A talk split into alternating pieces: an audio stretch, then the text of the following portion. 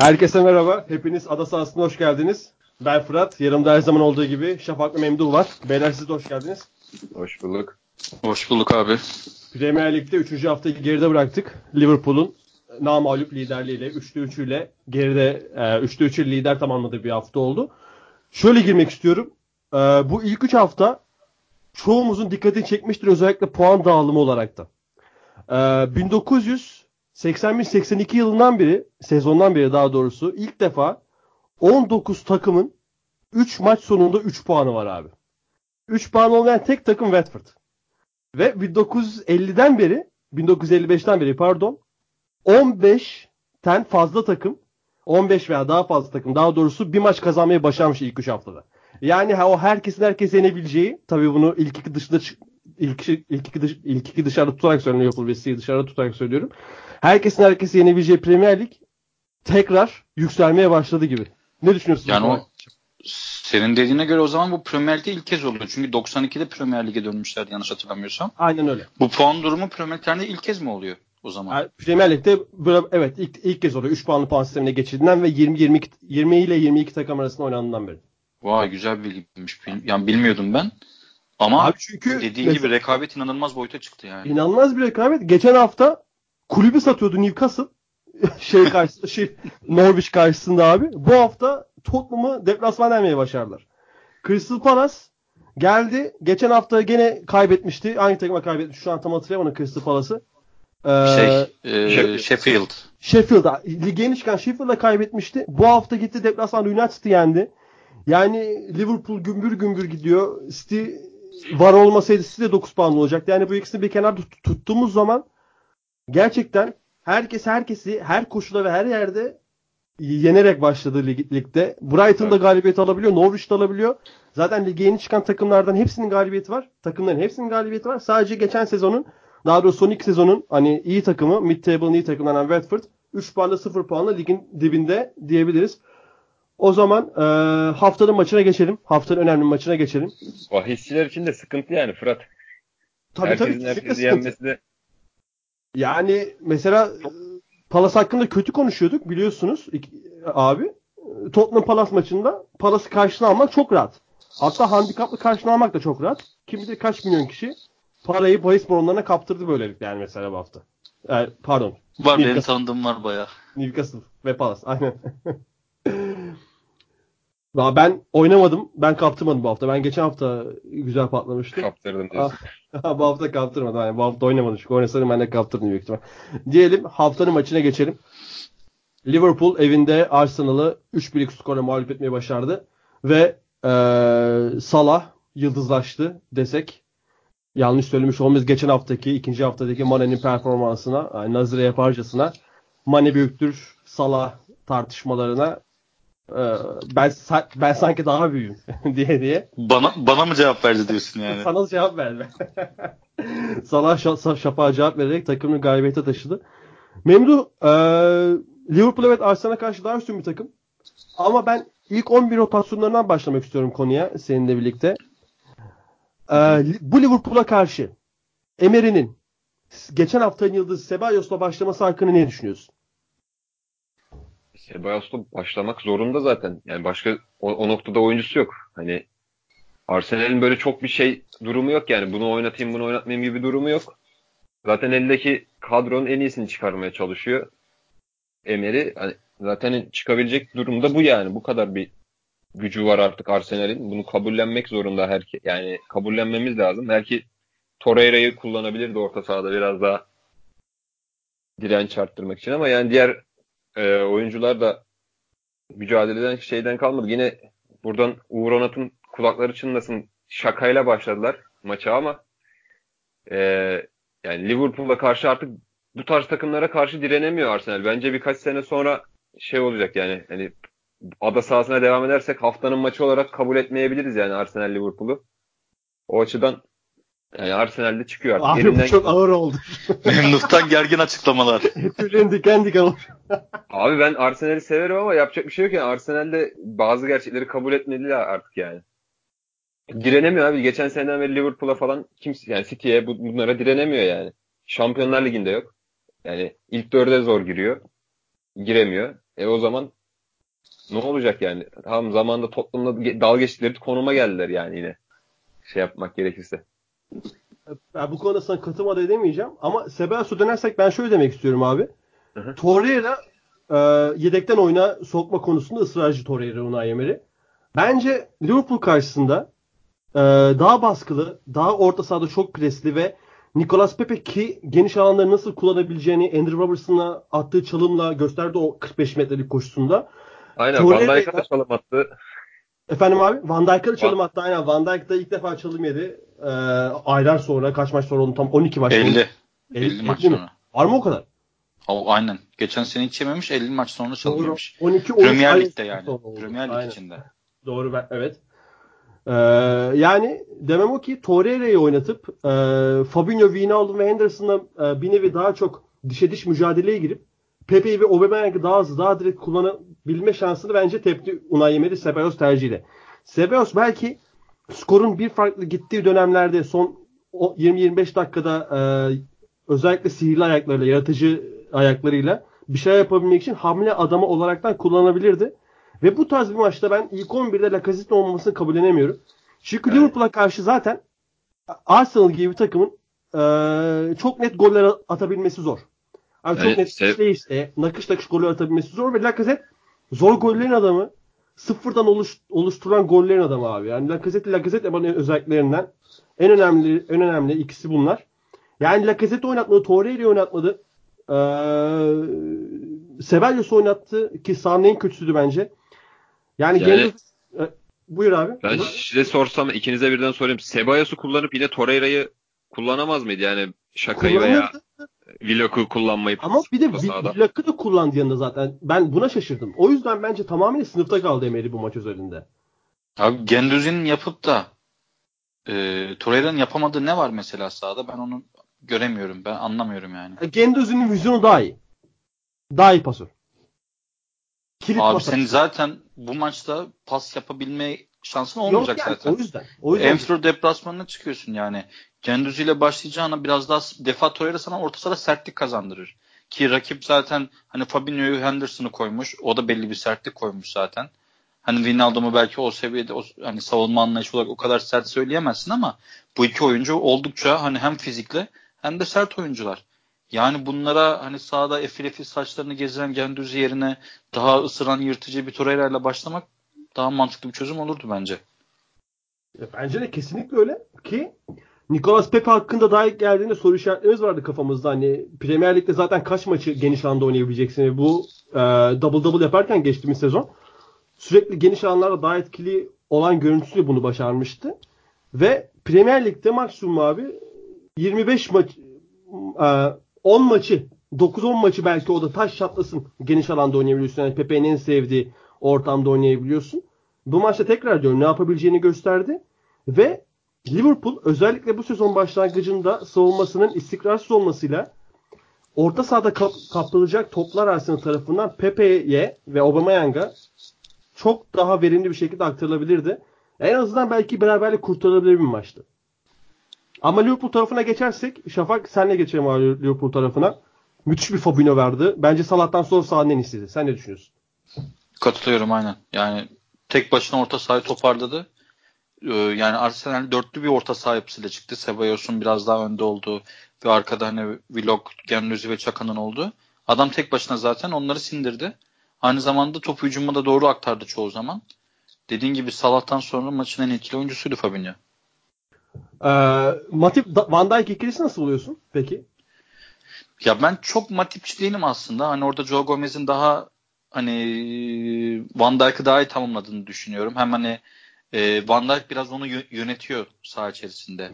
Hani git gel geride kal işte bekine yardıma git gitme falan vesaire gibi. Hani ikisinin stoper tandemde oynadığı maçları izlerseniz böyle sürekli konuştuğunu eliyle koluyla bir yere yönlendirdiğini görürsünüz. Dolayısıyla Gomez'in performansı Van Dijk'la stoper oynadığında çok artıyor. Matip ona nazaran biraz daha böyle tabii pozisyon bilgisi daha iyi. Joe bazen yerini kaybedebiliyor Van Dijk'ın yardımlarına rağmen ama hani bir tık daha ağır kalıyor. Yani zaten şey Pepe'yi kovalarken ne hale geldiğini gördük. Kadraja giremedi çoğu zaman Matip. Yani Van Dijk'ı çalım attığında geri yetişmekte bile sıkıntı, hani koşmada sıkıntı yaşadı. hani Liverpool gibi savunmasını bu kadar önde kuran bir takımda Matip yani çok sırıtmıyor tabii ki haksızlık etmeyeyim ama benim birinci tercihim olmazdı diyeyim. O zaman Salah'a geçelim ay maçın yıldızına. Ee, size bir önermeyle geliyorum beyler. Salah dünyada dribbling yeteneği en üst seviye olan futbolcudur. Katılıyor musunuz? Önce Memdu. Ya ş- şöyle katılıyorum. Oyun el verdiği için de Gülmekten. şöyle katılıyorum dedin ya ben de gülmekten dedim. Evet. Yok. Ee, oyun da elverişli buna. Ben bu bunun da e, etki ettiğini düşünüyorum Salah'ın driplinglerine. Çünkü City'de mesela Mahrez gibi, Sterling gibi oyuncular var. Bunlar da çok iyi driplingçi ama e, oyun planı buna biraz el vermiyor. Zaten kapalı savunmalara karşı işte dar alanda oynuyorlar. Bir de savunmayı driplingle açmıyorlar. Daha çok pasla açıyorlar. Ee, Salah'ın buna imkanı var. İşte Ronaldo, Messi artık eskisi gibi driplingçi oyuncular değil. O açıdan doğrudur yani. Bence en iyisi olabilir yani. Şafak sen ne düşünüyorsun? Sen bunu deyince benim aklıma şey geldi bu Salah'ın Fiorentina Roma zamandaki o halleri. Orada zaten bildiğin hani rüzgarın olduğu gibiydi. Yani yardıra yardıra gidiyordu. Abi zaten Şimdi Salah'ı burada- ilk tanıdığımız gün tüm dünya Bazel'de Chelsea'ye karşı Aynen. sinyallerini vermişti yani bunun. Hani Devam oralarda şey diyorduk hani alan bulduğu için yapıyordu. Şimdi Liverpool'da görece daha az alan buluyor ama memnun dediği gibi yine yapabiliyor. Hani oyun stili de buna uygun ama yine de sonuçta rakipler artık Liverpool'u bekliyorlar. Öyle çok savunmasını önde kuran takım çok azdır dünyada Liverpool'a karşı. City bile çoğu zaman artık maçlarında bunu yapmıyor. Buna rağmen bu kadar etkili olması gerçekten düşündüğünde şu daha iyi yapabiliyor diyeceğim bir oyuncu yok yani benim de aklımda. Ben- Bence de kesinlikle. Sana son olarak şunu şu soruyu yöneltmek istiyorum Şafak. Ondan sonra Liverpool Arsenal maçını kapatalım. Ee, Salah çok iyi driplingçi dedik ve özellikle Süper Kupa finalinden sonra İstanbul'daki Chelsea maçında gördük bunu. Ee, o maçtan sonra da konuşmuştuk. Sanki Salah'ın driplinglerine, Salah'ın bireysel yeteneklerine geçtiğimiz iki seneden çok daha güvenen bir takım var. Özellikle hücum yaratıcılığı konusunda. Ee, bu bir tehlike oluşturabilir mi ilerleyen dönemlerde yoksa takım kendini buna göre mi e, yont, yontuyor biraz diye. Ne, ne- sen ne düşünüyorsun? Yani Liverpool Arsenal maçı üzerinden konuşuyorsak bunu hani oradan hareketle konuşacaksak eğer şimdi şöyle bir durum oldu. Aslında Firmino çok etkili oynadı bu maç. Ama bir türlü ne son pasları yani atabildi, şutları sürekli rakip özellikle, özellikle Sokrates'ten birçok şutu Sokrates tek başına engelledi zaten. Hani oyun ister istemez zaten ikinci yarının başında koptu. Orada da Salah zaten sihrini gösterdi. Önce penaltı sarı kartı aldı. Sonra Abi zaten üç- Davutles'in yaptırdığı penaltıda yani konsantrasyonu 20 üzerinden bir olan bir savunma oyuncusu ya. Hakikaten yıllardır böyle. tam tipik bir Arsenal savunmacısı Abi yüzden. Yani iğrenç, iğrenç bir oyuncu ya. Yani hakikaten abi, iğrendim o hareketten ya. Arsenal'e bu kadar yakışan bir stoper yani herhalde arasalar bulamazlardı. Son günde buldular. Abi. Bir de bu hafta Arsenal'la şampiyonluk yaşamak istiyorum falan diyor da abi sen bırak böyle oyuncuları kafan uçup çekersen formasından sen bırak şampiyon ilk dörde giremeyeceksin ya. Abi bence zaten hani girmeye çalışmayacak ki. Ya o, o da var. O da var da yani Yani çok severim Davut Luiz'i eskiden beri ama abi hakikaten midem bulandı yani izlerken o pozisyonu. Ya bir de Abi şimdi şöyle bir şey var. ya. Bir gözünün önünde hakemin önünde bir metre adamın forma yırtıncaya kadar çekiyor bir de daha bir şey yapmadım falan diyor. Çok O da o, ya o en son onda. koparacaktın artık formayı daha ne istiyorsun yani bir de niye çekiyorsun abi orada yani durduk yere niye çekiyorsun ne yapıyorsun? Abi işte konsantrasyonu yok. Orada hani uç, uçtu uçtu kafası bildiğin uçtu yoksa hiç kabul edebilecek bir hareket değil yani. Mesela Salah'ın golünde Salah'ı indirmediler. Çünkü kırmızı kart yeme şeyi vardı. Adamın konsantrasyonu o daha yerindeydi. Belki gol atamaz dedi. Bu adamın direkt konsantrasyonu yok. O daha yerinde değil. İnanılmaz bir şey. Yani. Soyunma odasından çıkamamış yani. Aklı orada kalmış herhalde. Ha- Hakikaten öyle. Buyur abi dripling diyorduk Liverpool diyorduk. Ee, Evet, ha, oyun- yani oyun biraz oyun biraz onu e, getirdi. Bir de işte o hani David Luiz'in aksadığını görünce Salah sonuçta sol stoperde oynuyordu yani şeyde. Ee, daha doğrusu Firmino'yu Sokrates birebir alıyordu.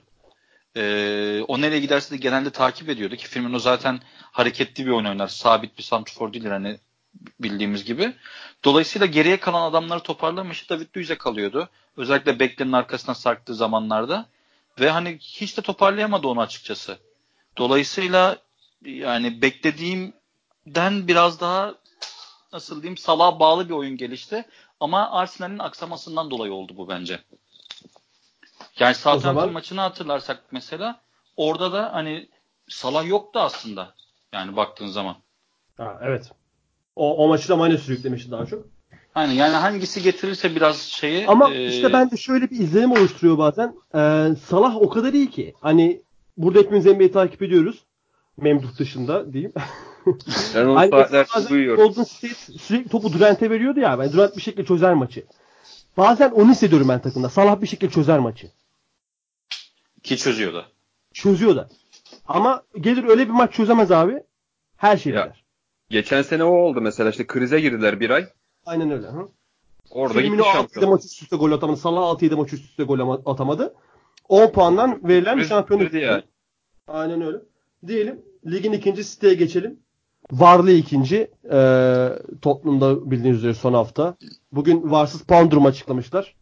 Ee, City onda birinci. Daha üçüncü haftadan mı? Üçüncü haftadan daha ben de onu şaşırdım zaten.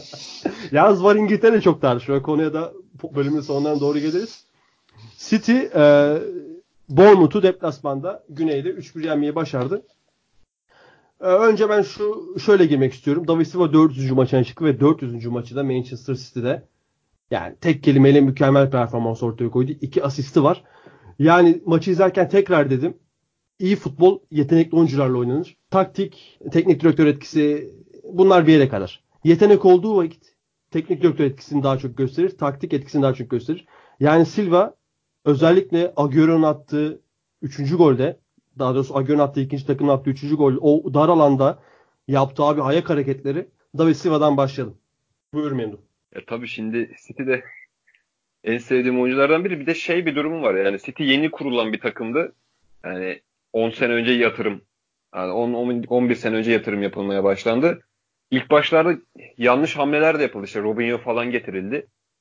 Ama bu ikinci e, Araplar aldığı zaman gelen oyuncular işte Kompany, Silva, e, Agüero bunlar hem iyi katkı verdiler hem sembol oyuncular oldular City için. Silva da işte Kompany ile beraber bence e, City tarihinin en önemli iki oyuncusundan biri. Yani şu yakın tarihini zaten geçmişinde e, daha düşen çıkan bir takımdı.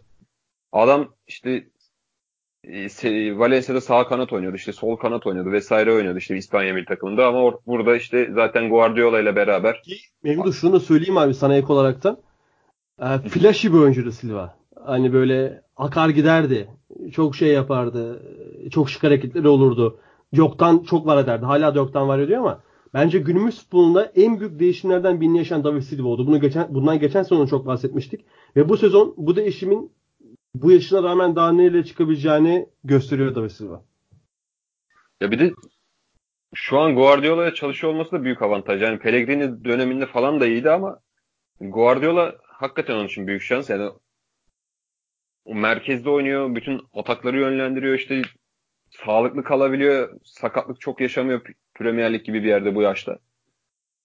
City'de taşıyan en büyük tek e, en önemli oyunculardan bir tanesi işte bu maçta da zaten City yine bildiğimiz gibi oynadı. Geçen seneki Bournemouth maçını hatırlıyorum. Korner attırmamışlardı. E, bu, bu, bu maçta gol falan yediler ama hiçbir zaman yani bir üstünlüğü elden bırakmadılar. Yani çok az bir 10 dakikalık bir dönemde Bournemouth yüklendi falan bir şeyler oldu ama City çok rahat kazanıyor böyle maçları yani. Kesinlikle öyle. Zaten Liverpool'dan temel ayıran nokta City'de bu. Bu tarz maçları daha rahat kazanması diyebiliriz. E, Şafak sana şöyle geçmek istiyorum. Sana Bournemouth'la dönmek istiyorum. Eğer City hakkında konuşacağım bir şey yoksa. Callum Wilson ve Fraser geçen sezon Bournemouth'un en etkili isimleri Joshua King'le beraber. Bu sezon biraz etkisiz başladılar. Sence daha form tutamadılar mı yoksa takımda aksayan bir şeyler mi var? Ne düşünüyorsun? Yani şöyle şimdi City maçından harekette belki bunu söylemek haksızlık olur biraz ama ben Joshua King'in kanat oyuncusu olma durumuna ben pek alışamadım açıkçası. Hani tamam çok atletik yetenekleri çok yüksek vesaire güçlü bir oyuncu ama şimdi günümüz futbolunda kanat oyuncularının hani yaratıcılık özelliğinin daha ön plana çıkıyor. Özellikle hani şimdi City'ye karşı belki daha geniş alan bulmayı umdu. Hani kadroyu dizerken savunma arkasına atacak toplara belki bir koşu yapmasını vesaire ama hani belli bir noktadan sonra özellikle City'de olsa skoru bulduktan sonra geri dörtlüsünü çok fazla çıkartmıyor. Kimse çıkartmıyor yani öne geçtikten sonra kendi savunmasını. Dolayısıyla hani forvet arkasına atmaktansa onu böyle kanatta kullanmak biraz yani Joshua King'i de zorluyor gibi geliyor bana.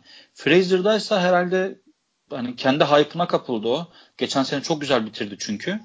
bu, özellikle yani bu City maçında sahada yoktu desem yeridir yani. Ben hiç o tanıdığımız bildiğimiz geçen sene izlediğimiz Fraser gibi değildi. Toparlayacaklardır illaki ama bir sanki bir dokunuş daha gerekecek gibi geliyor şu anda. Ben bir Daha- soru sorayım. Buyur buyur abi. Harry Wilson ne diyorsunuz? Abi ya Harry Wilson benim yıllardır takibimde olan bir oyuncu. Yani yıllardır dediğim bir 2016'dan beri vesaire. Bunları yapabileceğini biliyordum ve bunları yaparak çok da büyük keyifler yaşatıyor izleterek. İzleme çok keyifli bir oyuncu. Müthiş de bir gol attı. Yani Bournemouth'ta bir sezon Premier tecrübesi edinecek, kalacak, daha da pişecek. Ama Klopp kesinlikle öyle bir dönem gelecek ki Wilson'ı takımda tutsaydım diyeceğini düşünüyorum. Harika bir goldü. Yani elinle topu oraya koyamazsın. Çok garip bir yere gitti top. İnanılmaz vurdu topu. Ya onu kurtarabilecek belki bir kurtağı. iyi bir kurtağı kurtarabilir Yok onu. abi. Başka da Onu o yok, bile onu- mi kurtaramaz? yok abi. Schmeichel, Yukarıdan, Elbit Michael'lar gelse aynen tüm Schmeichel'lar gelse kurtaramaz onu. İnanılmaz burada abi. Gerçekten çok iyiydi. Memnun ben de sana şunu sorayım. Canımız James Huddersfield'ın geçen sezon en iyi oyuncularından Blink Premier Lig'de kaldı tahmin ettiğimiz üzere. Nasıl performans gösteriyor Bournemouth'ta şimdiye kadar? ben Huddersfield performansından daha iyi buldum ya Billing'i.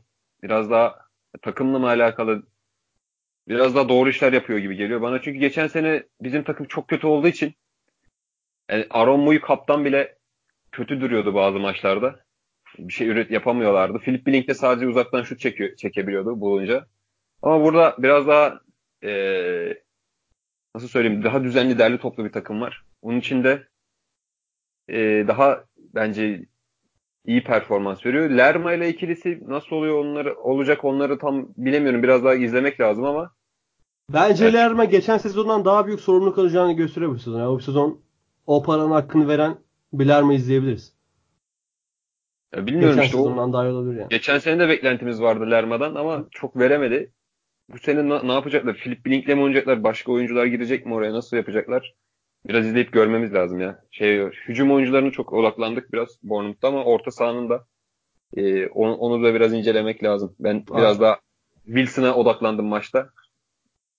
Ya çok Hafta- acayip ya. Haftanın en iyi golü Wilson'ın mı ikiydi sizce? Wilson da güzeldi. Salah da güzeldi. Yani bir sürü güzel gol vardı yine ya. Valla ben benim ödülüm Wilson'a ya bu hafta. Ya abi benim- Harvey Barnes'a vermeyerek üzülüyorum ama hani kusura Ben, bakmasın. işte Barnes'a da verilebilir yani. İki Evet, Barnes da güzel gol. Aynen. Hangi Barnes'ınki daha iyiydi? Bence Harvey'nin. Ben Ashley'ninkini biraz daha öne koydum ama Harvey Barnes'ı da çok severim bu arada. Championship. Championship'ten beri takip ettiğin oyuncu. Aynen. Yani güzel goller oldu yine ya. Bir sürü yazmışım ben. Geçen yine. haftaki kadar olmadı da şeyde çok güzel gol attı. Ee, Kulüp Brugge'den gelen çocuk adını unuttum ya. Wesley. Bezli değil ya. Standart Liège'den gelen Kulüp Brugge diyor. Dostlar kim diyor? Yok o değil. Ha ha ha. Şey garip 19 yaşındaki çocuğu söylüyorsun. Aynen, şurop aynen. şurop gibi bir şey diyeceğim de adı neydi? Hangi takımda oynuyordu? Sağ ayak içiyle uzak köşeye çok Aynen güzel aynen. vurdu ya. aynen. Southampton'daki mi? Yok. Ha. Ha, evet. Evet evet Southampton. Evet evet. Southampton'daki. Cenepo. Cenepo. Ben, Cenepo. Cenepo. Aynen. Şurop şurop diyorum da Cenepo. Benziyor aslında. Şey dolu olduğu için. Şu Aynen. Cenep. o zaman Steam maçını da kapatalım. Stil Ligi'nin ikincisi olarak devam ediyor. İlk üç maç sonunda. Bu arada Gelip- kapatmadan şunu söyleyeyim. Ee, Rodri bu maç yedek başladı. Ee, bence senin deplasman maçlarında kapanacak savunmalara karşı İlkay'ın 6 numarada olduğu, Rodri'nin olmadığı bir e, dönem gelecek gibi geliyor bana. Çünkü Rodri hala statik İlk oynuyor. ay, ilk ayın gole gitmesi daha rahat. İlk ayın Evet. stresi daha yüksek. Aynen öyle. Aynen Ve ilk öyle. Rodri'ye göre e, en az Rodri kadar iyi pasör ve Rodri'den daha da yaratıcı bir oyuncu. Hani hem Ha. tecrübesi gereği hem O sebeple kapanacak takımlara karşı Rodri'nin yedek kalacağı bir dönem olacakmış gibi geliyor bana. Kesinlikle. Doğru olabi- olabilir. Olmalı da zaten bence de. Dediğine katılıyorum. O zaman United'a geçelim. United evinde Leeds Crystal Palace'a 2-1 yenildi. Ee, ben başlayayım Özür United. bırakalım. Abi çok saçma bir maçtı bir keresinde. Yani dedik o kadar övdük ilk maç sonunda özellikle. Tam ilk maçında Gazol vardı biraz. Onu itiraf ediyorum ama. Ya Begay savunma liderliği dedik. Lindelof'u da yukarı çıkartır dedik. Yediğimiz ilk gol saçmalığın daniskası. İkinci gol ondan da saçma bir gol. Hani şeyin golünde James'in golünde Pogba topu kaptı. Pogba başlattı atağı. Ama yenilen golde son dakika 90 artı 2'de yine Pogba'nın kaptırdığı toptan gol geldi. Yani zaten Pogba şu iki olumlu bir olumsuz üç olumlu dört olumsuz hareket yapan tarz bir oyuncu olmasa hiç tartışması zaten dünyanın en iyi oyuncusu denecek. En iyi 3-4 oyuncusundan biri denecek. Ama zaten bunları yaptığı için Pogba hiçbir zaman şimdiye kadar o sınıfı net olarak atlayamadı. Özellikle United döneminde. Yani Daniel James'in golünde de gördük. United'ın yaptığı en iyi şey coşkulu, enerjik ve tempolu oyunla gole gidebilmek ve United vazgeçmemeli. Çünkü vazgeçtiği anlarda e, özellikle Lingard'ın aşırı etkisizliğiyle yaratıcılık sıfırlanıyor. Marcel ve Rashford'un ayaklarına çok kolay işte. Zaten ilk hafta dedik Pogba'nın ayağına çok kolay bu takım. Yani Pogba'ya da ne kadar güvenebiliyorsun onunla zaten defalarca konuştuk. Yani sürekli coşkuyu arttırmalı. Enerjiden asla vazgeçmemeli. Hani bizim Türkiye Basketbol Milli Takımı bu ara reklamlarına dönüyor ya. Enerji işte kodumuz enerji tarzı. Enerjik. Ya bunlardan vazgeçten evinde palasa dinleneceksin. Deplasmanda rakibi açmakta da zorlanacaksın. Top her ne kadar sende olsa da e, sadece yana pas, geriye pas, e, öne pas, tekrar yana pas. Bir tane umut vaat edici orta açmaya çalış. İyi ayaklarım var işte. Sonra ama rakip bir uzun toplar defansını etkisiz, dengesiz yakalayabiliyor. Yani Lindelof gibi yumuşak bir oyuncu olunca da savunmada böyle iki birlik sürpriz gibi gözüken ama aslında sürpriz de olmayan skorlar çıkabiliyor. Yapılması gereken ilk şey Lingard'dan vazgeçilmeli. Kesinlikle vazgeçilmeli. Hatta gerekirse de formasyon değişmeli. Çünkü bu çocuk gerçekten hiçbir şey yapmıyor zaten. Yazı nasıl geçirdi de belli değil. Sürekli Instagram'da gördük kendisini. Yani Matic geçen sezon çok kötü geçirdi ama belki bu sezon yani ne kadar kötü olabilir? Bu Lingard'dan kötü olamaz diye düşünüyorum. Matic monte edilebilir. Bu taktik bu taktikte kalınacaksa eğer Mata düşünebilir yedekten değil de başlangıç ilk 11 oyuncusu olarak. Veya direkt Mercer Rashford önde kanatsız bir oyun da tercih edilir. Bilmiyorum bu şekilde Lingard'ı gördükçe sinir geliyor bana. Biraz fazla konuştum. Transfer dönemi de bitti. Yani kışa kadar böyle gidecek. Sözü Şafak'a atayım o zaman. Sen, sen ne diyorsun Şafak? Abi Lingard zaten yani gerçekten sahada yok. 3 maçtır yok yani. Hani herhangi bir aksiyonun içerisinde yok. Topu ayağına aldığında yaptığı herhangi bir şey yok. Yani 3. maçı da ilk 11 çıkması artık Solskjaer'in hatasıydı. Zaten 50, 56'da mı ne çıkarttı yani 60'ı bile beklemedi. Ama bence soyunma odasından çıkartmaması lazımdı zaten. Hani Mata oraya bir çözüm olabilir. Dediğin gibi eğer formasyon değiştirmek istemiyorsa hani belki sert maçlar için veya böyle City deplasmanı için hani Matip, McTominay önlerinde Pogba gibi düşünüyordur. Belki hani normal izlerken biliyor musun? Keşke Fellaini olsaydı dedin takımda ya. Eyvah yani eyvah. bundan kötü ol abi bundan kötü abi. olmaz lan. Abi bundan, bundan kötü, kötü olamaz ya. Gerçekten evet. bundan kötü olamazdı. Abi yani, bu Fred nerede? Biz yazın umutlandık Solskjaer'in Fred açıklamalarından sonra. Fred'i takımda düşünüyorum. Direkt 11'de düşünüyorum. Adam Yok, ne transfer ediyor. Fiorentina'ya mı ne sattılar? Kesinleşti anlaşmış, mi? Anlaşmış kulüpler anlaşmış. Fred'i bekliyorlardı. O da herhalde gidecek yani. Abi yani bu oyuncu City istiyordu. Guardiola çok istiyordu ve United'a geldi bu oyuncu bu şekilde. Yani Solskjaer açıklama yaptı. Yazın Fred'i tekrar monte edeceğiz. Fred hakkında olduğunu düşünüyorum diye ve şu an gelinen noktada yani Fred'in takımdan gönderilmesi konuşuyor. Bu da ayrı bir rezalet. Alex Sanchez gitti. Güzel oldu. O da bu yazın yapılan iyi işlerden biri oldu. Yani. Yani buyur abi devam et. Ama şöyle bir şey var. Yani Alex Sanchez ben Lukaku'yu da bunun içerisine koyuyorum. Şimdi Fred de gittiği gibi düşün. Transfer dönemin bittikten sonra veya bitmesine yakın. Sen 3 tane isim olarak baktığın zaman Sanchez'de, Lukaku'da hatta Fred'de rotasyonda şans bulabilecek hatta ilk 11 oynayabilecek isimler. Bunları kaybediyorsun. E, yerine birini koyman imkansız. O zaman sen yani ilk 4 hedefin yok senin. Ben bu sene bir şekilde geçirin devre arasına kendimi atayım. Hani kalanlarımı toplayayım devre arasında mı transfer yapayım diye bekliyorlar. Ne amaçlarını anlamadım açıkçası bu kadar kolay elden adam çıkartmak için. Yani sen şu an Premier sezonu kapandıktan sonra Manchester United'dan bir topçu alıyorsan Fred için bile olsa bence 50 plus gibi bir para girmesi lazım. Ama 20 küsür milyon euroya mı satıyor? 20 sen bunu zaten Ağustos'ta da sat yani Ağustos'un başında da satardın bu parayı bu adama. Satmaksa derdin yani. ya da satmaya ihtiyacın varsa. Ha satmaya ihtiyacın yoksa ki United gibi ekonomisi olan bir takımın bir futbolcu satmaya ihtiyacı olmaz bence.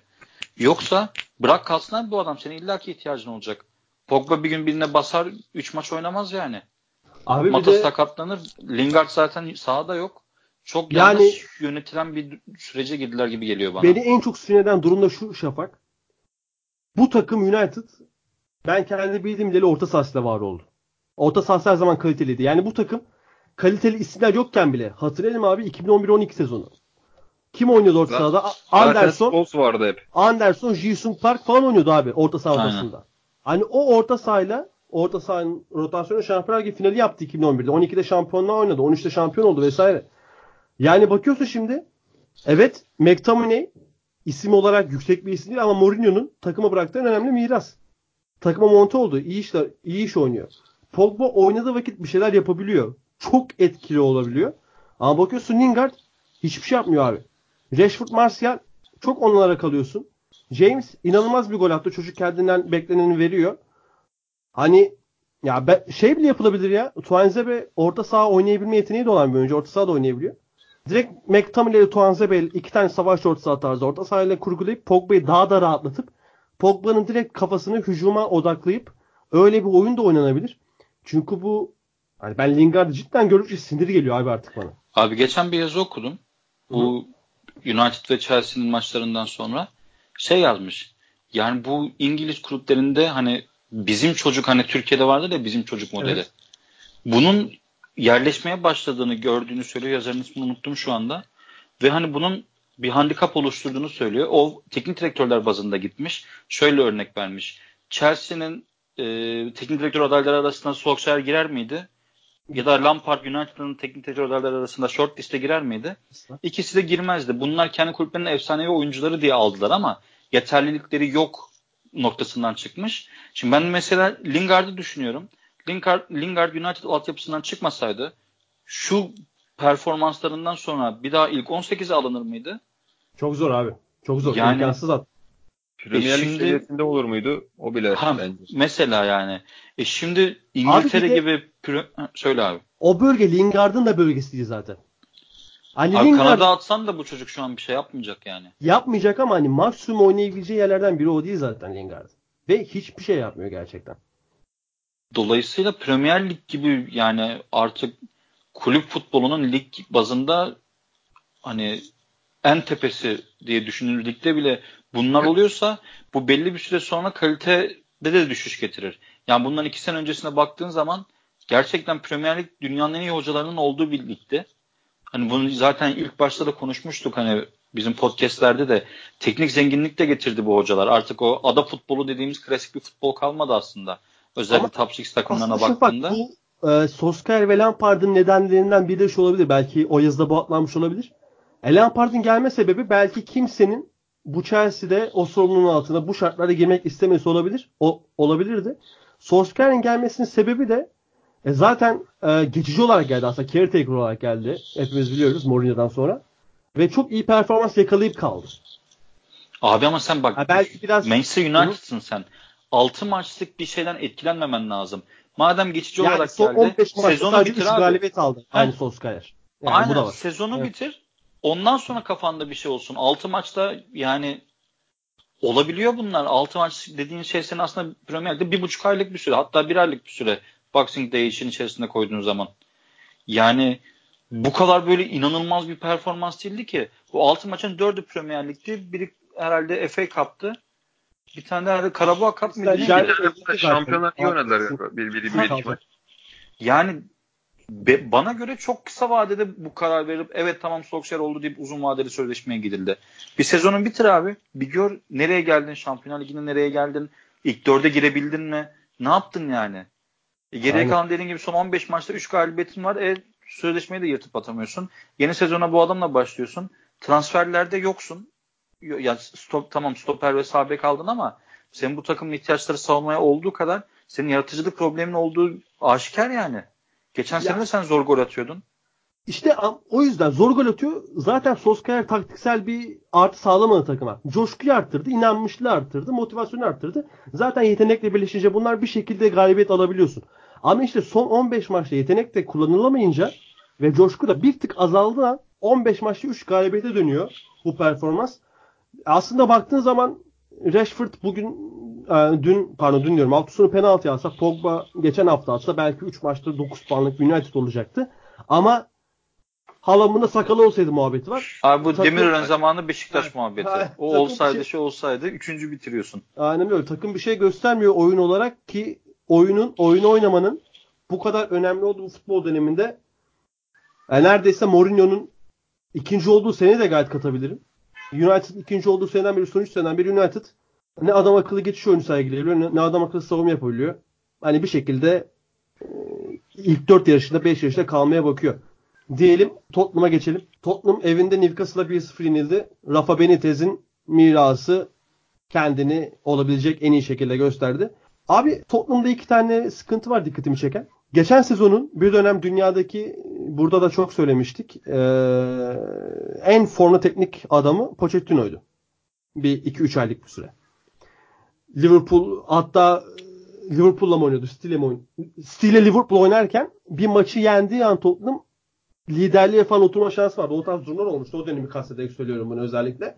Ama bu sezon Pochettino da o eee, sanki eskisi kadar iyi değil. Biraz form yitirmiş gibi duruyor Pochettino. Bir de şu durumu anlayamıyorum. Anlamadığım diğer durum. Dele Ali bu takımda yokken bu takım gerçekten yönetmekte zorluk çekiyor. Dele Ali her ne kadar tartışılan bir oyuncu olsa da ceza sahasına yakın bölgede her zaman çok etkili olabilecek ve kendisine atıyorum Pogba'nın aksine daha çok güvenebileceğim bir oyuncu. Gole de daha yatkın bir oyuncu. Ve Dele Ali bu takımda yok. Eriksen geçen se- sezonun başından beri hatta gideceği konuşuluyor. Hala gitmedi ve bu adam sağlıklıyken Pochettino niyeyse bunu 11 başlamıyor.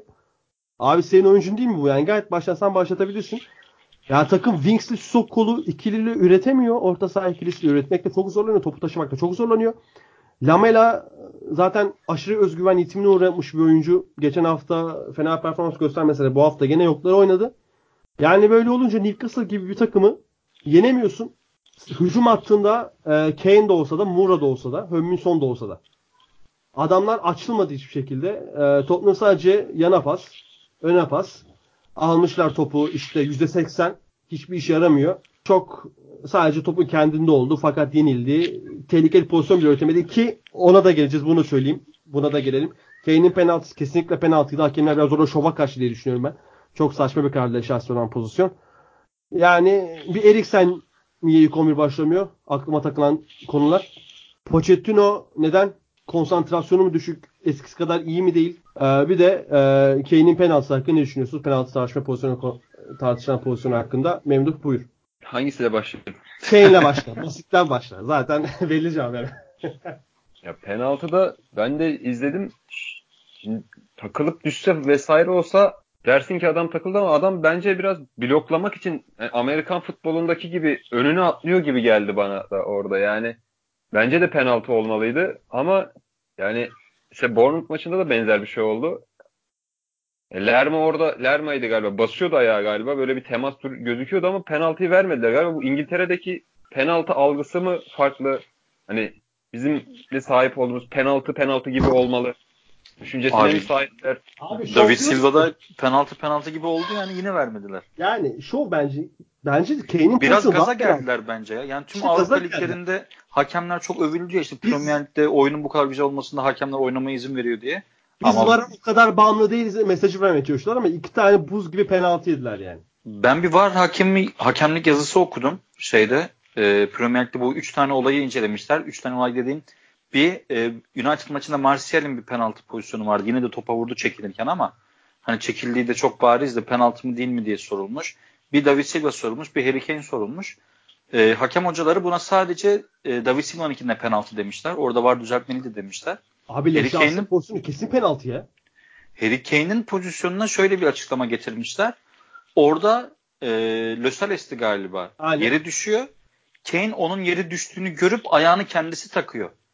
Var Abi- bunu gördüğü için penaltı Ama- vermedi diyor. Ben ben Abi ben de bence de penaltı. Leşas yere düşüyor. Tamam da işte şov dediğin nokta bu zaten. Şov yapıyorlar abi. Leşas yere düştü. Bu adam topu alabildi mi? Hayır. Bu adam gole giden karşı santrafor oyuncusu düşürdü mü? Evet.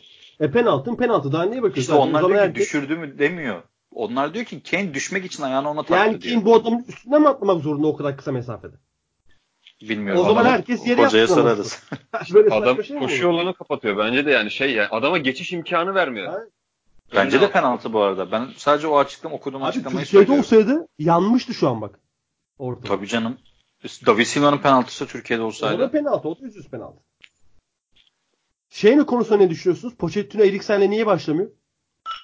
Abi Memduh söylesin ben biraz doluyum Pochettino'ya. Buyurun Memduh. ya böyle ben Eriksen'in yüzünde de böyle bir mutsuzluk var gibi geliyordu bazı maçlarda da. Yani Eriksen gitmek istiyor mu? Ya Eriksen gitmek istiyor da herhalde şu an bir teklif falan yok herhalde. Hiç ben takip edemedim. Konuşuluyor mu Eriksen'in böyle bir transferi? Yani Avrupa'da daha diğer ülkelerde transfer var. Real Madrid istiyor abi. Ama böyle bir net bir durumu Abi zaten şöyle sözleşmesi bitiyor Eriksen'in. Real Madrid bunu bildiği için hani şimdi böyle 100 milyonlar falan harcamaktansa Eriksen'i ucuza kapatıp Pogba'ya kovalamaya çalışıyorlarmış. İkisini aynı anda almak istiyorlarmış. ilişkisi de iyi. Yani bir şekilde bence o transfer noktalanacak. Ama evet Eriksen gitmek istiyor. Hatta Eriksen memnun dediği Aynen. gibi. Üstünden bile belli ediyor bunu. Ki geçen sezon da yaptı bunu Eriksen. Geçen sezon da bunu çok yaptı Eriksen. Ama yani bu hala sözleşmenin Tottenham'ın oyuncusu. Abi ilk 11 baştan sen Eriksen'e çok bağımlı bir takımsın. E Dele Ali'ye çok bağımlı bir takımsın. Evet Dele Ali oynatamıyorsun belki ama Kane'i Kane olmasında Eriksen'in çok büyük payı var. Yani başlat. Niye başlatmıyorsun? Şeyi de kullanmadılar galiba bu maçta. 11'den Lo Celso'nun sağlık sonradan girdi. Lo Celso sonradan, sonradan girdi. Hele tamam Eriksen oynatmıyorsan oraya kesinlikle bir yaratıcı Aynen bir oyuncu öyle. lazım abi. Siz Tuchel Wings'le yapamazsın ki Wings evet. kötü bir oyuncu bence. Wings iyi bir oyuncu. Abi yani. Wings Wings Tottenham'ın Necip Uysal'ı. Aynen Tom Ground. İşte hiçbir, o evlatçılık dediğin olay abi. Abi hiçbir yani sağdan alıp yani topu aldığı zaman yaz ileri çıkmış sağ beke verdi ondan alıp ileri çıkmış sol beke verdi. Dikine bir tane pas yok. Sürekli sarı kart görüyor. Ben gerçekten Necip Uysal'dan ne farkı var? Ben bilmiyorum. Yani, yani göremiyorum. Abi, Erik Dair'dan nesi bu adam? Ve 3 maçtır bu adamı ilk 11 başlatmak Pochettino'nun yani ben açıkçası biraz şey yani hani Löw oldu bitti bunların başkanla gergin bir ilişkileri var ya biraz e, Newcastle zamanında Benitez'le başkan arasındaki ilişkiye de benziyor. Abi mesajı geçti bence artık sıkıldı. Yani bunlarla uğraşmaktan. Abi Christian Eriksen dediğimiz gibi geçen sene de gitmesi söz konusuydu. E bu adamın biliyorsun iki senelik sözleşmesi var. Sen bu adamı satmadın tamam. O zaman geçen sene içerisinde mutlaka sözleşmeyi uzatman lazımdı. Uzatmadın tamam. O zaman transfer sezonu bitmeden satman lazımdı. Gelen parayla oyuncu alasın. Aynen öyle. Hiçbir şey yapmıyorsun. Kulağının üstüne yatıyorsun. Ondan sonra adam ben sözleşme imzalamayacağım diyor. Yani gerçekten şimdi Premier Lig ekiplerinin biraz rahatlığa mı girdiler? Geçen sene Şampiyonlar Ligi'nde hani finali ve UEFA finaline dört tane İngiliz takımla oynamasından dolayı biraz bu yazı bence yöneticiler de anlam teknik direktörler de menajerler de diyeyim daha doğrusu yöneticiler de biraz saçma geçirdiler yani. Yine bu... en iyi geçenen son şampiyon City abi baktığın zaman. Görece evet yani o yani da sonuçta aldılar, Rodri aldılar. Aynen. Hani şimdi harcadıkları paraya uygun bir geri dönüş aldılar mı şu aşamada? Belki almadılar ama en azından mesela Sane konusunda dik durdular. Satmadılar. Ha, gene kullanamıyorlar Sane'yi. Ve oyunlarını bence çok etkiliyor bu. Çizgiye basan hiçbir oyuncusu kalmadı. Herkes kaleye doğru gidiyor. Or o Sane oraya da çok büyük çeşitlilik katıyordu City'ye. Onu arıyorlar bence ama hani bir şekilde Bayern Münih bunu satmıyorum diyebiliyor. Çünkü adamın elinde daha sözleşmesi var. Şimdi sen bir takıma ben bu topçuyu satmıyorum dediğin zaman sözleşmesinde bir yıl kalmışsa eğer adam 6 ay sonra bonservisiz imzayı atar sana vereceği imza parasının onda birini oyuncuya verse zaten 10 milyon euro imza parası yapar. Aynen öyle. Yani... Bir de Pochettino konusunda ben şunu söyleyeceğim abi. Pochettino geçen sezon da tam takımı oturtamamıştı başlarda. Sürekli yeni şeyler, yeni formasyonlar, yeni taktiksel kurgular deniyordu. Evet. Bir ama, üçlü bir çıkıyorlardı sürekli. Aynen öyle ama bu hafta Steel'e de deplasmanla beraberlik almışken bu maçı kesinlikle kazanmalıydın. Yani Pochettino otura, daha henüz oturtamasın da e, kurguyu kesinlikle katkısı var ama ya takım boş pas yapmaktan haftanın en sıkıcı maçıydı belki ya. Bence de. Ya şöyle bir şey okudum ben. Şey demişler hani 35 hafta var daha 5 puanlık fark bir şey değil kapanır gibi bir bakış açısı ah. saçmalık olur. Yani. Daha 3 haftada 5 puan puan farkı açıldı. Asıl buna bakılması lazım denmiş. Ben de ikinci taraftayım yani. Hani bunun e, daha şimdiden ya Newcastle bu ligin en kötü takımlarından ya. Evet. En kötü ya Davinson Sanchez'in yediği o sahte koşu nedir? Şeyin attığı golde. Ee, Abi- Joelinton'un attığı golde. Abi Davinson bunu en patlayan transferlerden biri bence ya Premier Lig'deki son dönemlerde. Çok ya çok iyi bence çok iyi geçen sene çok iyi başladı. Sonra rotasyona gidikçe biraz düştü ama bu sene skandal başladı. West Ham maçında da hata yaptı. Yerini kaybetti. Evet. Gol yedirdi. Ama bu maçta ya Joelinton'un yaptığı sahte koşuyu altyapı biraz forvet altyapısı almış tüm oyuncular yapıyor. O kadar yalan o bile beklemiyordu bu kadar boş kalacağım bence hani. Sola adım attı sonra sağa gitti bekledi öyle baktı gelen giden yok. Abi Aynen zaten adamlar tek forvet oynuyor. Sen yani bir stoper olarak bu kadar uzak kalamazsın ya forvet oyuncusundan. Aynen öyle. Abi bir de Newcastle'dan Takımda genel yani takımda genel bir psikolojik durum var. Bu, bu da Pochettino'dan kaynaklanıyor. Sen her basın Bence de. toplantısında Hı. transfer sezonu bitseydi keşke. Şöyle olsaydı keşke. Biz de Avrupa'daki gibi olmalıyız. Oyuncuların burada ama kafaları burada değil. Abi daha senin kafan burada değil. Oyuncunun nasıl olsun? İşte o yüzden diyorum ben de abi. Çok güzel sen destekledin dediğimi. Pochettino'nun bir kötülüğü var bu aralar. Es- geçen sezon kadar fo- e, iyi değil. Bakalım tekrar toplayabilecek mi formunu. Newcastle'da da sonra şunu söylemek istiyorum. United'la paralel. Bir tane Almiron'umuz yok be. Yani vallahi billahi abi. Geçen sezon MLS'ten devre arasına geldiğinde dedim bunlar kimi getirmişler falan. İlk defa duydum oyuncu tabii MLS'te çok göz önünde değil. İlk maçtan etkilendim. Hala etkilemeye devam ediyor Almiron. Onu da söylemeden geçemeyeceğim. Abi o biraz bana bal yapmayanları gibi geliyor ama bakalım. Bal yapmaya başlarsa fark yaratır da. Balı şeye bağlı bunun. Az çıkıyor, öz çıkıyor abi. Ha. O zaman yoksa başka ekleyeceğim olan Chelsea'ye geçelim. Big Six'in Haftanın maçına geç ya. haftanın maçı. Norwich. Allah Allah. Temi Abraham. Abi çok güveniyordum bu çocuğa yani ligin başlangıcı itibariyle boşta çıkarmadı beni. İki golle yıldızlaştı. İkisi de birbirinden güzel. Tam santrofor golleri diyebileceğiniz goller. Pukki de atmaya devam ediyor. Çok keyifli bir maçtı. Norwich'te genç oyuncu Cantwell de çok iyi performans sergiledi. Ve maç 3-2 Chelsea'nin galibiyetiyle sonuçlandı. Memduh'la başlayalım. Memduh Lampard ilk galibiyetini aldı. Bunu nasıl başardı? Ya bunu nasıl başardı? Bunu aslında iki takımın da benzer özelliklerinden biraz başardı bence. Yani iki takım da çok iyi savunma takımı değil. Ama eee, çok keyifli hücum oyuncuları var. Ben bu Mason Mount ve Tammy Abraham üzerinden bir şeyler söylemek istiyordum aslında. Yani Chelsea'nin transfer yasağı hani Mason Mount'u çok parlattı. Tammy Abraham da biraz taraftarın eee, önüne düştü aslında. Taraftarın hedef oyuncusu oldu. Hem İstanbul'da penaltı kaçırması hem eee, bir önceki maçta kaçırdıkları vesaireyle. Memduh, Temi Abraham'dan devam etmeden önce bir şey söylemek istiyorum abi Mason Mount hakkında. En sevdiğim özelliğini biliyor musun?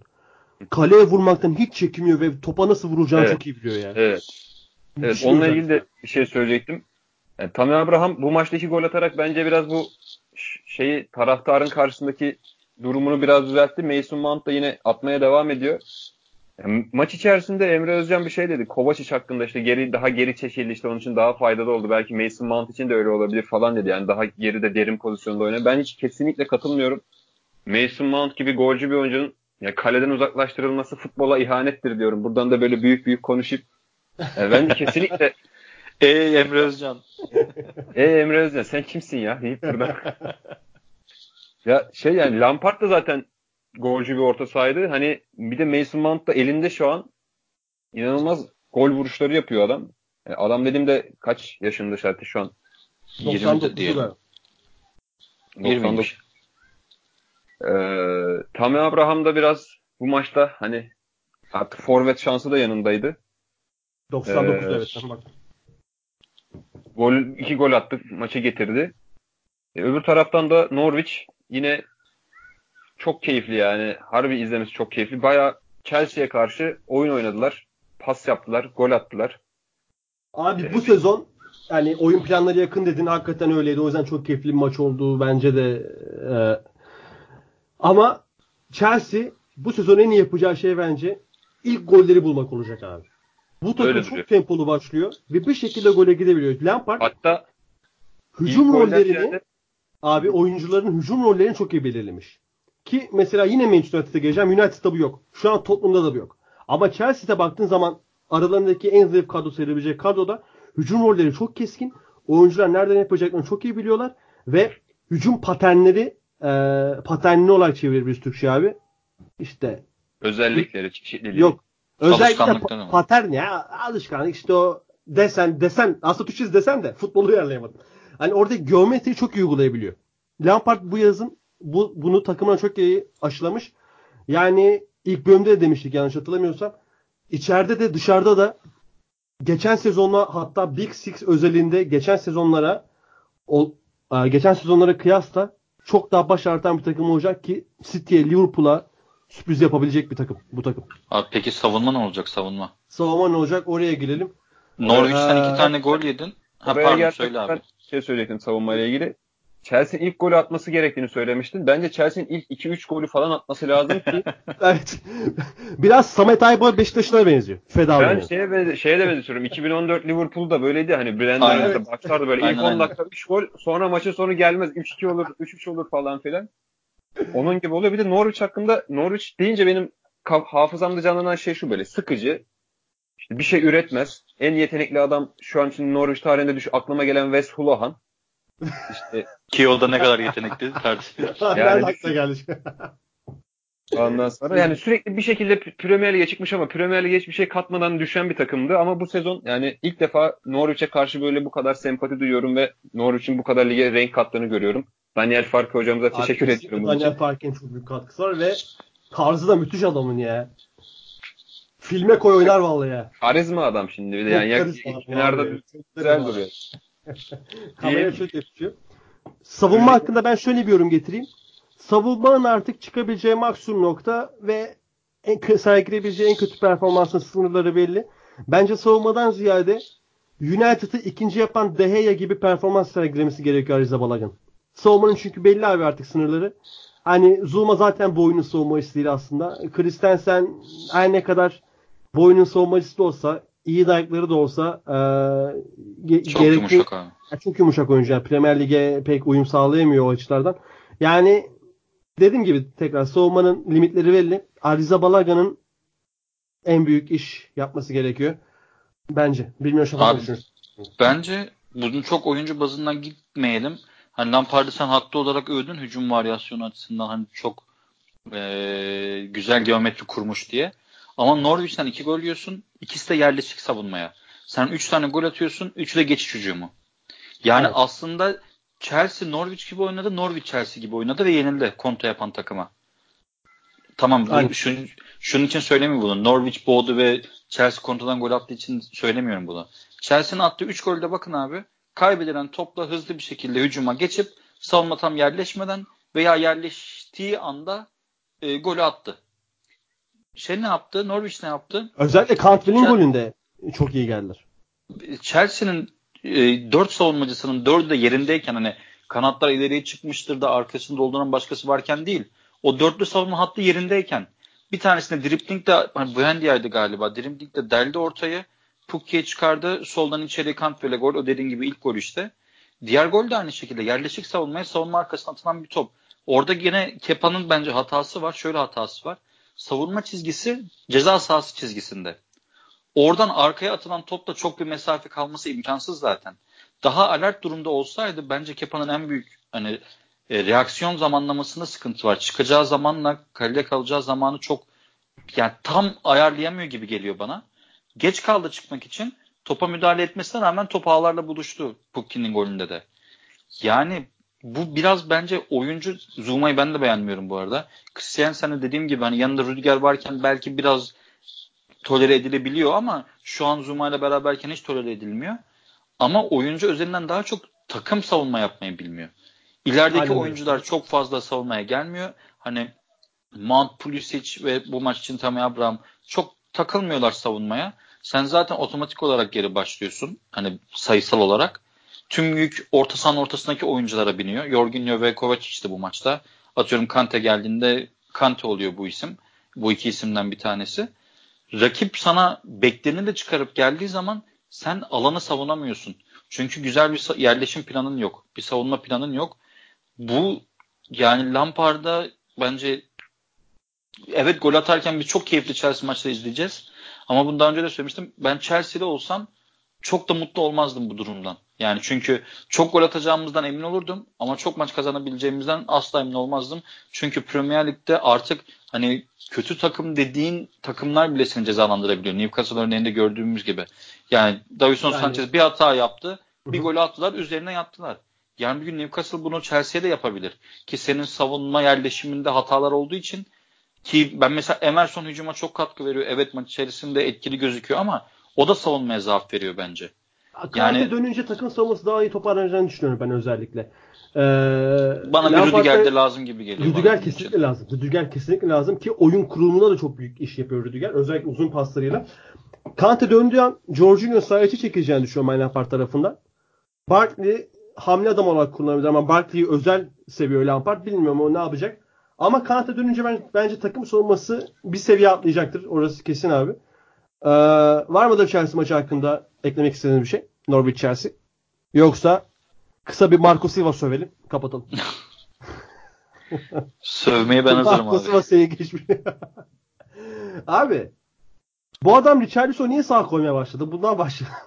Bu adam ne yapıyor abi ya? O adam niye Cal- Calvert-Lewin'i forvet oynatıyor? Onu da sorayım. Ne vasfı var? Evet, abi, sırf ne vasfı var? Diye bak, sırf atlet diye. Sırf Abi atlet. başka başka bir branşta o zaman hoca oldu. Cenk Tosun'a üçüncü forvet yaparken sen benim üçüncü tercihimsin derken nedenini de diğerleri senden daha net olarak açıklayan bir adam abi bu. Yani rezalet. Abi şeye benziyor. Frey'i aldı ya Nürnberg mi ne? İşte çok güçlü polis gibi falan diyorlar. Abi bu yani futbolcu bu futbol oynamaya çalışıyor. Aynen abi takımın en iyisi dakika bilmem 70'e doğru giren Iwobi'ydi ya. Aynı Düşün takım yani. hiçbir şey yapmadı Iwobi girene kadar abi. Sigurdsson zaten Sigurdsson'a biraz bağımlı takım. Yani Sigurdsson bir nevi bu takımın Eriksen'i gibi performans gösteriyor. Yani Sigurdsson da lige kötü e, formsuz başlayınca takım çok sıradan bir takım oldu yani.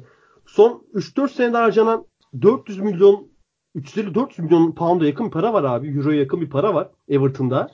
Geldiğin noktada orta saha Andre Gomez Schneiderlin. Bu ne abi? Ya yönetim de saçma. Yönetim de saçma oluyor. Yani yönetim bence bu yaz için görevini yaptı da ilk bizim hani e, preview'de söylemiştim. Bu takımın başına bu hoca olmaz abi. Olmuyor. Yok. Hani yönetim haklısın. Yok yani. Yönetim görevini yaptı. Yönetim üstüne düşeni yaptı. Ama 30 milyonu Mosike'ni çözdün abi. Iwobi'yi aldın. O açılarda öyle. Öyle demek istemedim. Ama önceki dönemlerden gelen bir zaten ha, çok evet, fazla evet. para. Hani bu noktada izlerken şey dedim ya. Abi orta saha Andre Gomez Schneiderlin. Ölmüş bir Schneiderlin var. Andro Gomez dedim bu çocuk Barcelona oynamış dedim ya. Hani Andro Gomez Barcelona oynadı yani çok komik bir fıkra aslında bu. Andro o aslında Barcelona'nın biraz son zamanlardaki kötü transfer politikası ya bence. Evet, Onun da etkisi var. var. Ama Tom Andro... Davis mesela nasıl Schneiderlin'den kötü oluyor ben bilmiyorum. Abi bir de Tom Davis oyunun iki yönünde oynayabilen bir oyuncu. Bu çocuk oynarken çok iyi işler yapıyordu. Çok iyi bir pasördü. Gole yakın da oynayabiliyordu. Yani Andrew Gomez geçen sezonun sonlarına doğru iyi bir form yakaladı ama bu sezon sıfır abi sahanın en kötüsüydü.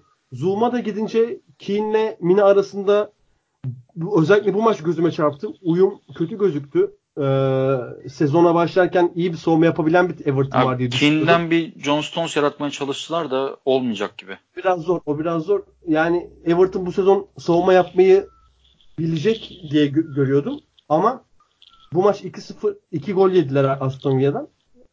Gerçi biri üç, son dakikada da. Biri son dakikada. Yani 3 maçta de... sadece sadece bir gol atabilen Everton var. Bu takımın abi hücum hattında Theo Walcott, Sigurdsson, Bernard, Richarlison var abi. 3 maçta bir golüm var. Yani bir de Walcott'un kaçırdıklarını gördükten sonra diyorsun ki bu takım nasıl gol atacak? Aynen öyle. Yani Cenk bu kadar mı şans hak etmiyor gerçekten bilemiyorum. E, Marco Silva'ya da sövüşümüz böyle. Hakikaten ben... şey olmasak mesela Türk Türküz diye böyle bir hamaset yok da Mesela İspanyol bir futbol yani İngiltere Ligi'ni seyreden bir adam olsam Cenk'i de 3 aşağı 5 yukarı bilsem işte Şampiyonlar Ligi'nden milli maçlardan falan derim ki bu adam niye oynamıyor derim yani. Yine derim yani şu Everton'ın. Abi topu bilen herkes söyler ya. Gerçekten bu Calvert-Lewin'in yani topla ilişkisi iyi değil. Hani böyle çok yumuşak bilekleri olur falan ne bileyim. Cenk'ten daha iyi nesi var diye düşünüyorum. Bir kaçırdığı bir gol var. Gördüm bugün şeylerde e, tekrar izlerken. Ya artık onu kaleye vuracaksın abi. Yani Premier Lig'de oynuyorsun. Onu bir zahmet vur içeri yani. Yani hiç oluru yok. Abi bir hiç de gerçekten oluru yok. Yani bence Calvert-Lewin'den daha gelecek vadeden oyuncu ve daha yetenekli bir oyuncu. Ademola Lukman'ı da sattılar. Direkt sattılar yani Leipzig'e. Hayır abi bir de Moisekin'i aldın şu adama sahaya at artık ya. Yani Yarım Umut- saat, yarım saat, yarım saat. Ne yani? Ne olacak yani? Yani bilemiyorum yani Marcus Silva bir an önce gönderilmesini istediğim teknik adam. Ben de aynen söylemiştim. Yani- ilk kovulmasını yani istediğim hoca oydu zaten. Kesinlikle öyle ben de katılıyorum abi. O zaman, O zaman ben bir son bir soru sorayım. Buyur ne abi, olacak buyur. Watford'un hali? Watford'un hali ee, abi Watford'da da bence şöyle bir sıkıntı var. Tottenham'daki gibi bir sıkıntı var. Takım daha tam hazır değil gibi hissediyorum ben. Yazı kötü geçirmiş olabilirler. Başka nedenleri de olabilir ama ee, bu maçta West Ham maçında aslında o kadar rezil bir Tottenham yok. Pardon Watford yoktu. Ama e, böyle daha tam olmamış gibiler. Yeni yeni stratejiler, formasyonlar dönüyor. O net bloklu ikili orta sahalı, ikili hücumlu hattından vazgeçmiş gibi Roberto Pereira yokken mesela bu maçta. Ya bir de şunun etkisi var tabii. Kadron West Ham kadar kaliteli değil. Ne olursa olsun. Yani Cleverly falan oynuyor. Yıl 2019. Aynen. yani abi- Ama Dukure'de de çok düşüş var. Herhalde o transfer Böyle bekliyordu bu var. yaz. Aynı o da transfer İnanılmaz bekliyor. düşüş var. Yani Watford bir şekilde toparlar. Bir şekilde daha da kendini yukarı atar. Geçen sezonki West Ham gibi olabilir. Ama yani çok da şaş, hani şaşılacak bir şey aslında Watford'un buralarda olması ilk 3 maç sonu sadece bir gol atması yani. İlk Beyler tane peki bir gol atan takım var abi şimdiye kadar. Biri Everton, biri Watford. Kim Peki. derdi yani? dünya televizyonlarında ilk kez veya hatta yayınlarında burada söylenmiş olan Wolverhampton'ın düşüşü hakkında konuşmayacak mıyız? 3 maç 3 puan. Üç beraberlik. Burnley sana deplasmanda tek kale oynamış. Aynen. Burnley, Tek Burnley kale oynadı. galibiyeti hak etti yani. Burnley hiç bu kadar atak oynadığını görmemiştim Ya uzun top- zamandır. Ben de oynadı Burnley'nin böyle bir Burnley- deplasmandan hiç hatırlamıyorum. Burnley çok iyi kullandı ya. Top Wolves'e daha çok ama Burnley çok iyi kullandı yakaladı fırsatlar abi. Abi Guardiola'nın bir açıklaması vardı. Premier Lig'de ikinci topu alamazsanız Aynen öyle. hiçbir şey yapamazsınız diye. Burnley bu işin Piri. yani aynen açık ara en iyisi. Ve Wolverhampton hiçbir şey yapamadı ya. Şu an- hiçbir şey. Senin projection'da göre gidiyor Wolverhampton. Ama yani Jimenez ha, toparlayacak mıdır bir diyorsun? form yakalarsa abi gene ilk 10 neden olmaz? Abi ben oyuncuları hiç motive görmedim ya. Ya o da var. O da var. Böyle bir takımda sıkıntı var. Yani yine takımın en iyisi Boli'ydi. 3 haftadır takımın en iyisi Boli abi. Takımda öyle bir saçmalık var. Yani tamam United'dan beraberlik kopardın okey.